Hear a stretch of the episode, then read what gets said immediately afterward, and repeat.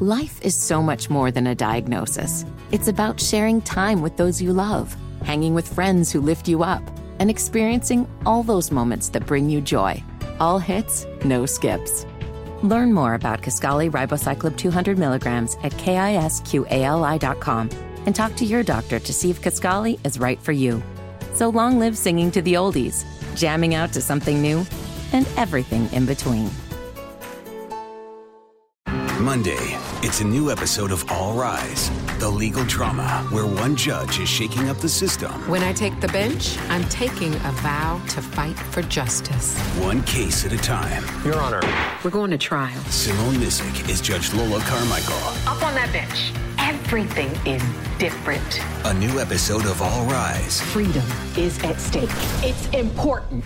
Followed by a new episode of Bull, Monday at 9, 8 central on CBS.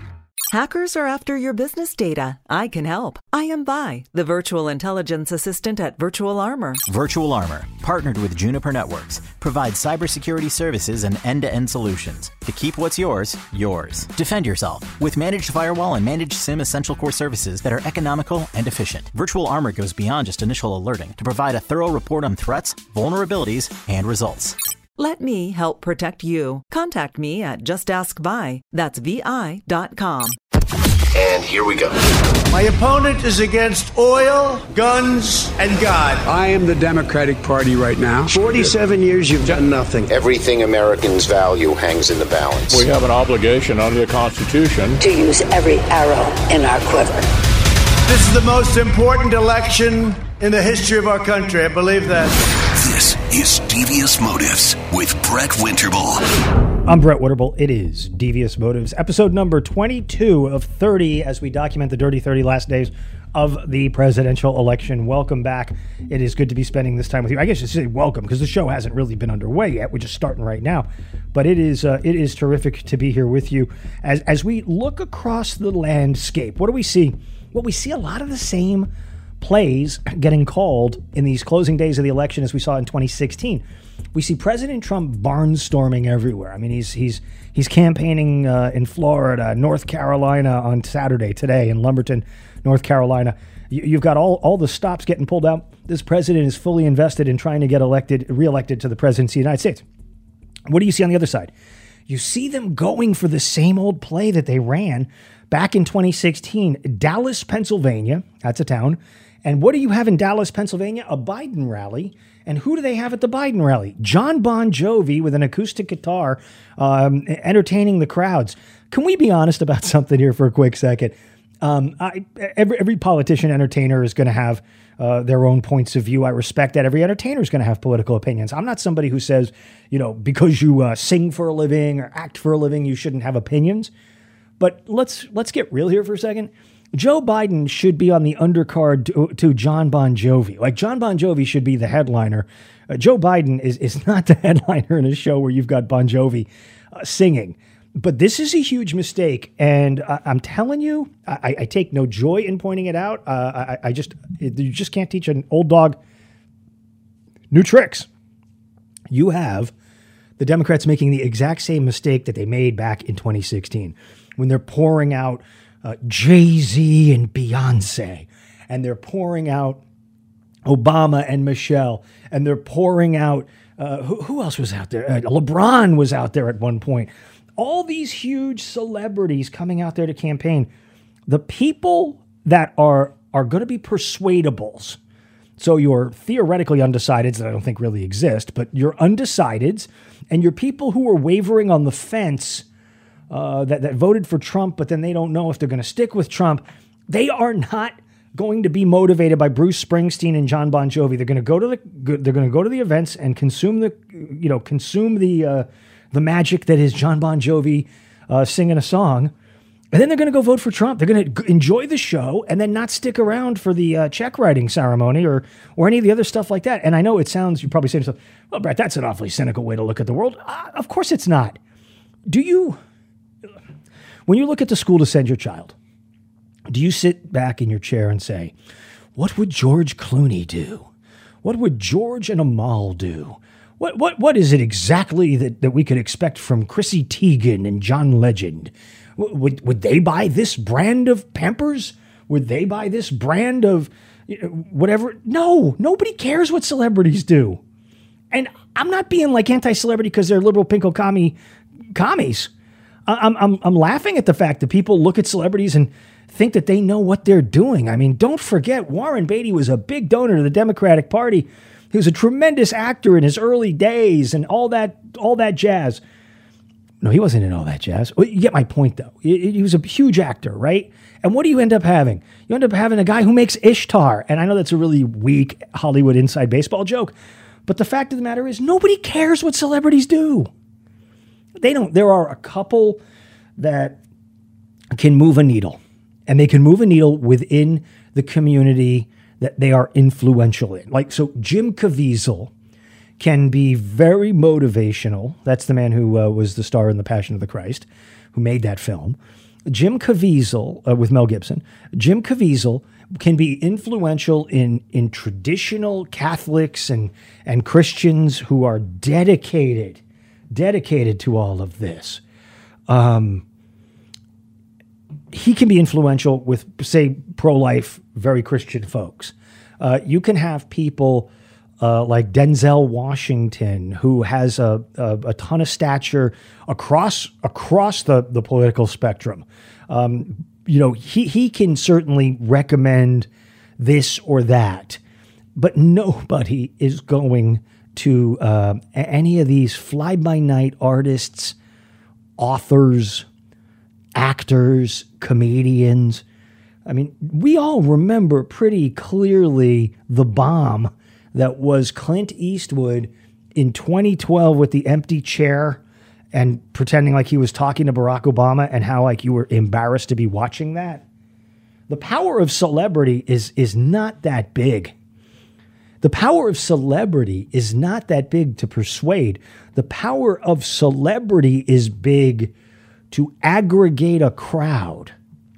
So, if LeBron James says, Hey, I'm doing a rally for Joe Biden um, uh, in downtown Los Angeles, you are going to have 10,000 people, 25,000 people show up uh, in downtown Los Angeles to hear from LeBron James, but they're showing up to see LeBron James. They're showing up to hear from LeBron James. Joe Biden speaking, some of them are going to stick around, but but really the way you do it is you come out as Joe Biden give a speech and then look at the crowd and say, Ladies and gentlemen, LeBron James. Ladies and gentlemen, Jon Bon Jovi. Ladies and gentlemen, Bruce Springsteen. Ladies and gentlemen, Barack Obama. Whatever that is. So you get a positive association, but you, you never take the star and make them first. There's a reason why certain bands don't open for other bands. And it's not necessarily that the band that might be opening thinks too highly of themselves, but you're just not going to have Led Zeppelin open for the Avett Brothers. The both fine bands, but Led Zeppelin is a headliner. Bon Jovi's a headliner. Joe Biden is not a headliner. Barack Obama's a headliner. Bill Clinton was a headliner in his prime. Donald Trump is a headliner. Ted Cruz, Marco Rubio, they wouldn't be headliners. There are people that you're going to say, you know, he said some really interesting things the other night on Fox. Uh, that guy had some pretty great takes when I saw the op ed that he wrote. They're not headliners. You got to be a star. Star power is special. Star power is is really a thing that just shows up. And Joe Biden, I'm being honest, the guy, he's creaky think about Biden, and I'm not going to go for the cheap, low hanging fruit about Vice President Biden when it comes to, say, the crime bill and calling blacks predators or or calling criminals predators who are black, whatever that is. I'm talking about Joe Biden just just as Joe Biden. What is his biggest what are his biggest stories that he tells? What are the biggest stories he tells? They're stories that are not featuring Joe Biden as the star of the picture. Um, he tells you the tragic story of his daughter and, and wife dying in a car accident as he's about to be sworn in as a senator. Joe Biden talks about getting sworn in while his two sons are in a hospital bed, are, are in hospital beds uh, there. That's that's not an, a heroic story per se about Joe Biden. That's not PT 109. That's a sad story involving Joe Biden. And then there's a happy part of it because he meets Jill Biden and she takes the children as her own and raises them. And it's all great. I mean, it's, it's a good story. It's, it's not PT 109. Whether PT 109 is entirely true and all of its iteration, you get what I'm saying, right? It's not PT 109. Um, you look at the story of a guy. I'm going to go back in history. You look at the story of a guy like President Andrew Jackson. President Andrew Jackson had nobody left in his life. I think by the time he was 13, it was him. His mom, his dad, siblings. I mean, they were wiped out with the yellow fever. You, you have a guy in Andrew Jackson who becomes an entirely self made man who doesn't come from wealth, comes from the Waxhaws, uh, right right here adjacent to Charlotte. He, he's a guy that's that that is uh, that is injured. He's a guy that fights in wars. He's a guy who becomes the president. He's a guy who is just a a, a sleeve rolling up fist guy. I mean, he'll he'll fight you on the front lawn of the White House. I mean, he got he challenged a guy to a duel once when he was president. Andrew Jackson is a freaking rock star. Andrew Jackson, in many ways, but for his support of the idea of, of slavery from 18, what is he, 1828 to 18, I mean, his, the Democratic Party keeps slavery in their platform forever. Starting in 1828 and going all the way up to 1860. Andrew Jackson's a rock star. Andrew Jackson is George Washington 2.0 in that he is a purely American made guy. He, his, his life tracks George Washington in a lot of ways, which is different than Madison and different than uh, even, you know, somebody like Thomas Jefferson. You, you, you look, you look at an Andrew Jackson. You look at a Ulysses S. Grant. I'm giving you a Republican and a Democrat. You look at Ulysses S. Grant, who, if you've never watched the History Channel uh, telling of his life story, it's incredible. It's phenomenal. But the idea that, you know, he becomes a guy who saves the Union. He and, and Abe Lincoln saved the, preserved the Union, and he ends up getting saved at the end of his life by, uh, by Mark Twain. He, he's an incredible guy. You, you look at a guy like like Taft. You look at it. I know Taft sounds like an obscure guy to, to be digging on, but you look at look at what Taft Taft did a lot of stuff. You look at Teddy Roosevelt, a guy who completely created his own image. Franklin Roosevelt sees us through a war, maybe the worst war of American history next to the American Civil War, right? The worst war in American history next to the American Civil War. You look at a guy uh, like Harry Truman, a haberdasher, who's who's drives back home to Missouri in, in a sedan with his mother in law and wife when he's done being president. You look at Dwight Eisenhower, who saves Europe. You look at John Kennedy, a, a fictionalized in some ways uh, war hero. He, yes, he was somebody who was injured in war and, and all that sort of stuff. But I mean, he's he wasn't Ulysses S. Grant. He was just a guy doing his duty. But you look at these people. Joe Biden is much more akin to LBJ. Was along for the ride with a historic president and, and ultimately did a couple of things.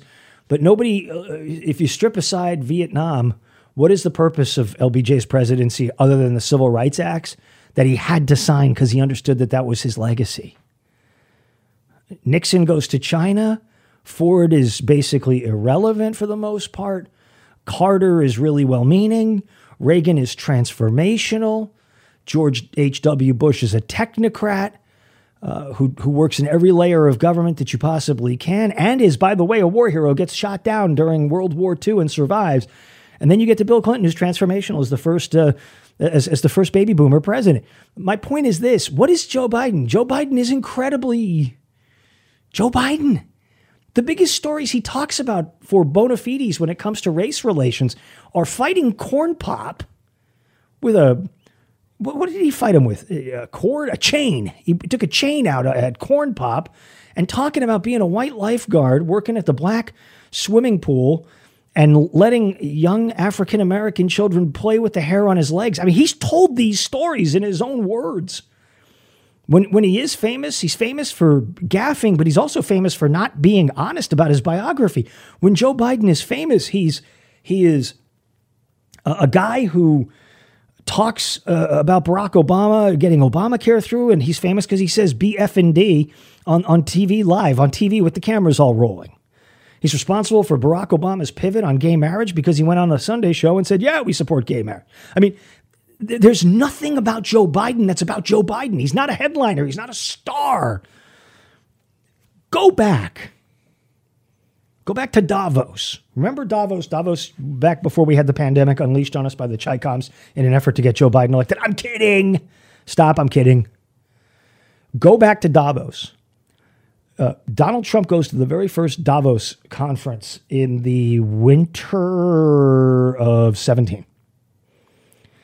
And he comes down that escalator. And these are billionaires. I mean, these are trillions of dollars of people that are billionaires in a room. They are flocking to talk to Donald Trump. They're in line. And you want to know what they're in line for with Donald Trump? They're not in line for Donald Trump because he's the president of the United States. Yes, very powerful man. He's in line because Donald Trump's a star of television, books, WWE, beauty pageants, says what he wants, apprentice, brash, opinions, always in the newspaper. No publicity is bad publicity. They often talk about Ronald Reagan, you know, being the first Hollywood president. But when you look at what Trump was. Trump was the first person to take Hollywood and put it in the White House. Ronald Reagan was Hollywood, and he's a unique guy. Uh, Michael Reagan often tells the story of how he's such a unique person. Michael Reagan and his sister Maureen were such unique people because, you know, in the case of in the case of Michael Reagan, you know, you you have uh, somebody who can walk around, and I think he's the only person who can walk around and say, My mother was an Academy Award winning actress in Jane Wyman, and my father was president of the United States. After Maureen Reagan passed away, Michael Reagan became literally the only person in the planet, on the planet, who, who could make that claim. And that's not braggadocio in that part, it's a historic reality. But Re- Reagan had been a governor twice in in, in California. He, he had done a number of policy initiatives. He nearly became the nominee in 76 uh, with, uh, w- with Ford.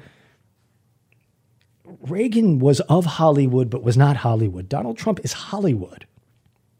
It would be, it would be like if um, Tom Cruise or or Clooney or somebody like of that stature decided they're going to run for president. Except similarly to Reagan, Trump, and, and strip aside if you hate if you hate Trump, if you hate Trump, you don't like him, but strip that aside. Donald Trump, Donald Trump had showbiz in his blood because of The Apprentice and the different programs and things that he did. But Donald Trump also was an outspoken advocate on making America great again 20, 15 years before he ran for president. He was oftentimes talking about how we were getting screwed on trade policy. The working guy was getting screwed, how hard it was to do things. This is a guy who is intimately connected to bureaucracy and understanding you want to build a building, you got to jump through these hoops, you got to grease these palms, you got to pay that guy off, you got to do this, you got to keep the wolves from the door. He, he, he's a guy that, for as Hollywood as he is, he's much, he, he's much more Queens than Hollywood.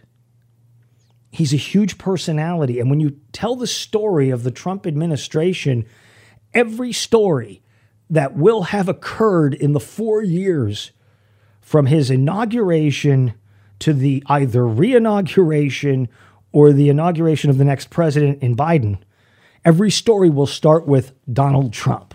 Every story. Donald Trump appointed judges. Donald Trump was investigated by.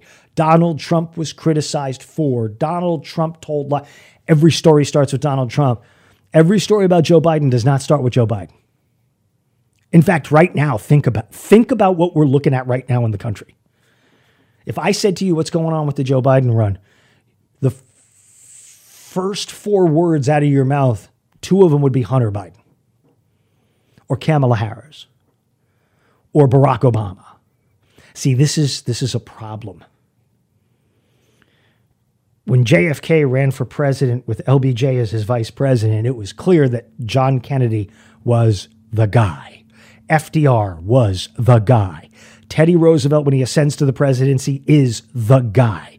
Calvin Coolidge, reluctant as he was, was the guy. Woodrow Wilson, racist as he was, was the guy. Lincoln was the guy. Madison, Jefferson, Adams, and Washington were the guy.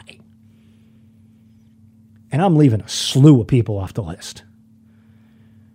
The reason why Joe Biden is running, he told you himself in the debate two nights ago. I'm running because of Charlottesville. I'm running because of what you're doing to this country. And what is it that President Trump said to Joe Biden? If you and Barack had done a good job, I wouldn't have had a run. I wouldn't be running. I wouldn't be president. Because you ran the country into the ground, I had to do this. See, it's Donald Trump talking about Donald Trump. When Joe Biden's talking about why he's running for president, he talks about other people, but not in a servant leader way. You people at home, you have an empty seat at the table. The pandemic, because Trump. They're dead, because Trump. You're miserable, because Trump. MLK, his most famous phrase ever I have a dream. And then he lays out what the dream is. If somebody asks Joe Biden in a debate, what's your dream? What's your vision of America? My, my vision of America is us coming together, not tearing each other apart. But what does that mean? John Kennedy Ask not which country can do for you, ask what you can do for your country. We will take a man from Earth and put him on the moon and return him to safely to Earth by the end of the decade. Big challenge. When Joe Biden decided he was not going to run for president back in 2015, 2016, do you remember one thing that he spoke? And I'm being very, I mean, I'm, uh, ladies and gentlemen, listeners of the Devious Motives podcast, I'm being straight as an arrow on this. Do you remember what Joe Biden's biggest initiative was going to be since he wasn't running for president and it was in the wake of Hunter Biden's passing? Do you remember what he said he was going to do? I, I remember. And it was admirable as hell. He was going to devote his time and spend his energies in finding a cure for cancer. See, I get that we've got a pandemic, but this pandemic will not be here forever.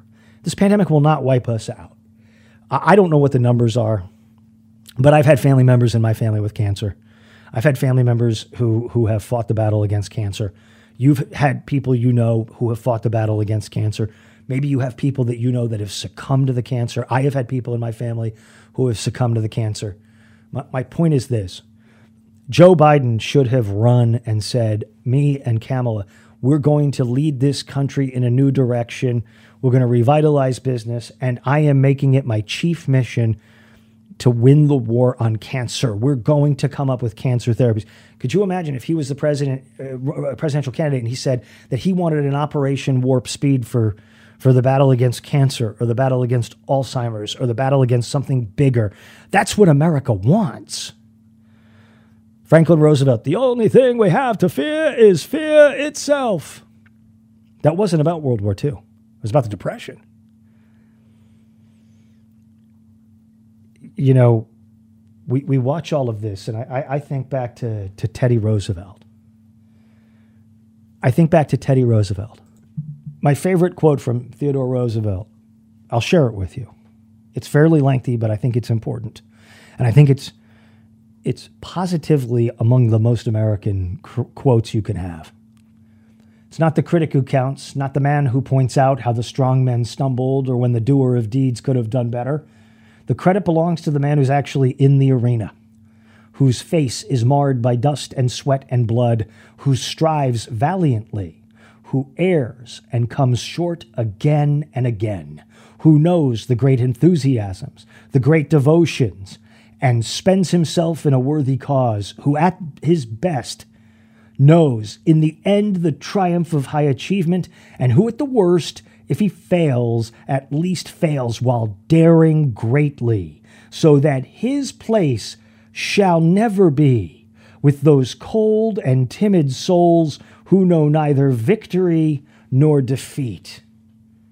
It's about the man in the arena.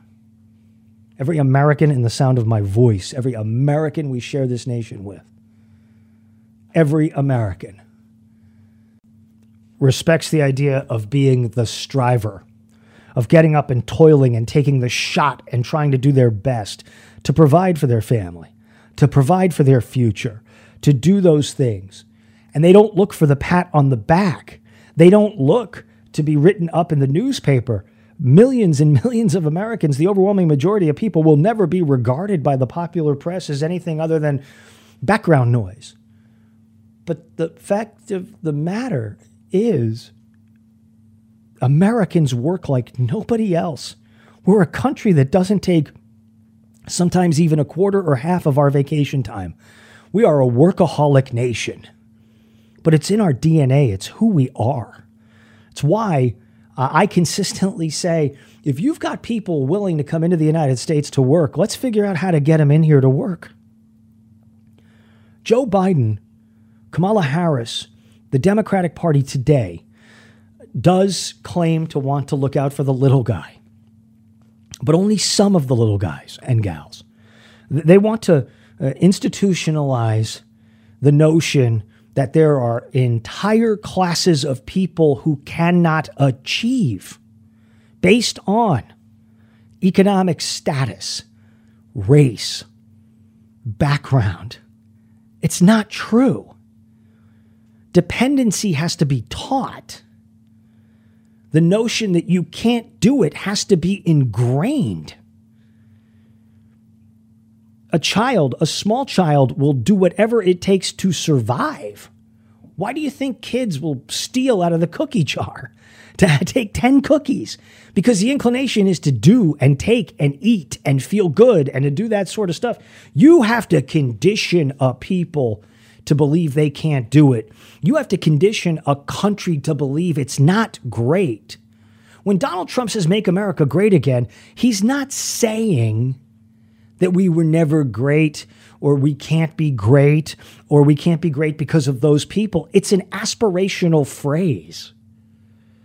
When you think about being a builder, you have to envision what it is you want to do.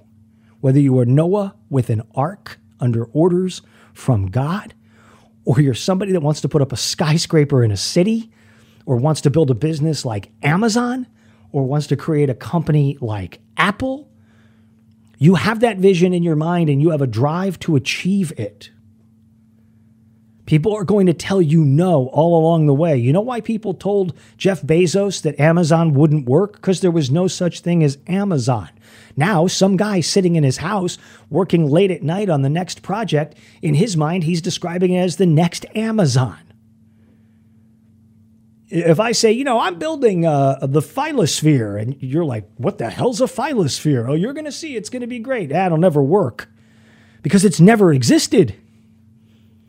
Donald Trump had never run for public office, not for any office ever in his life.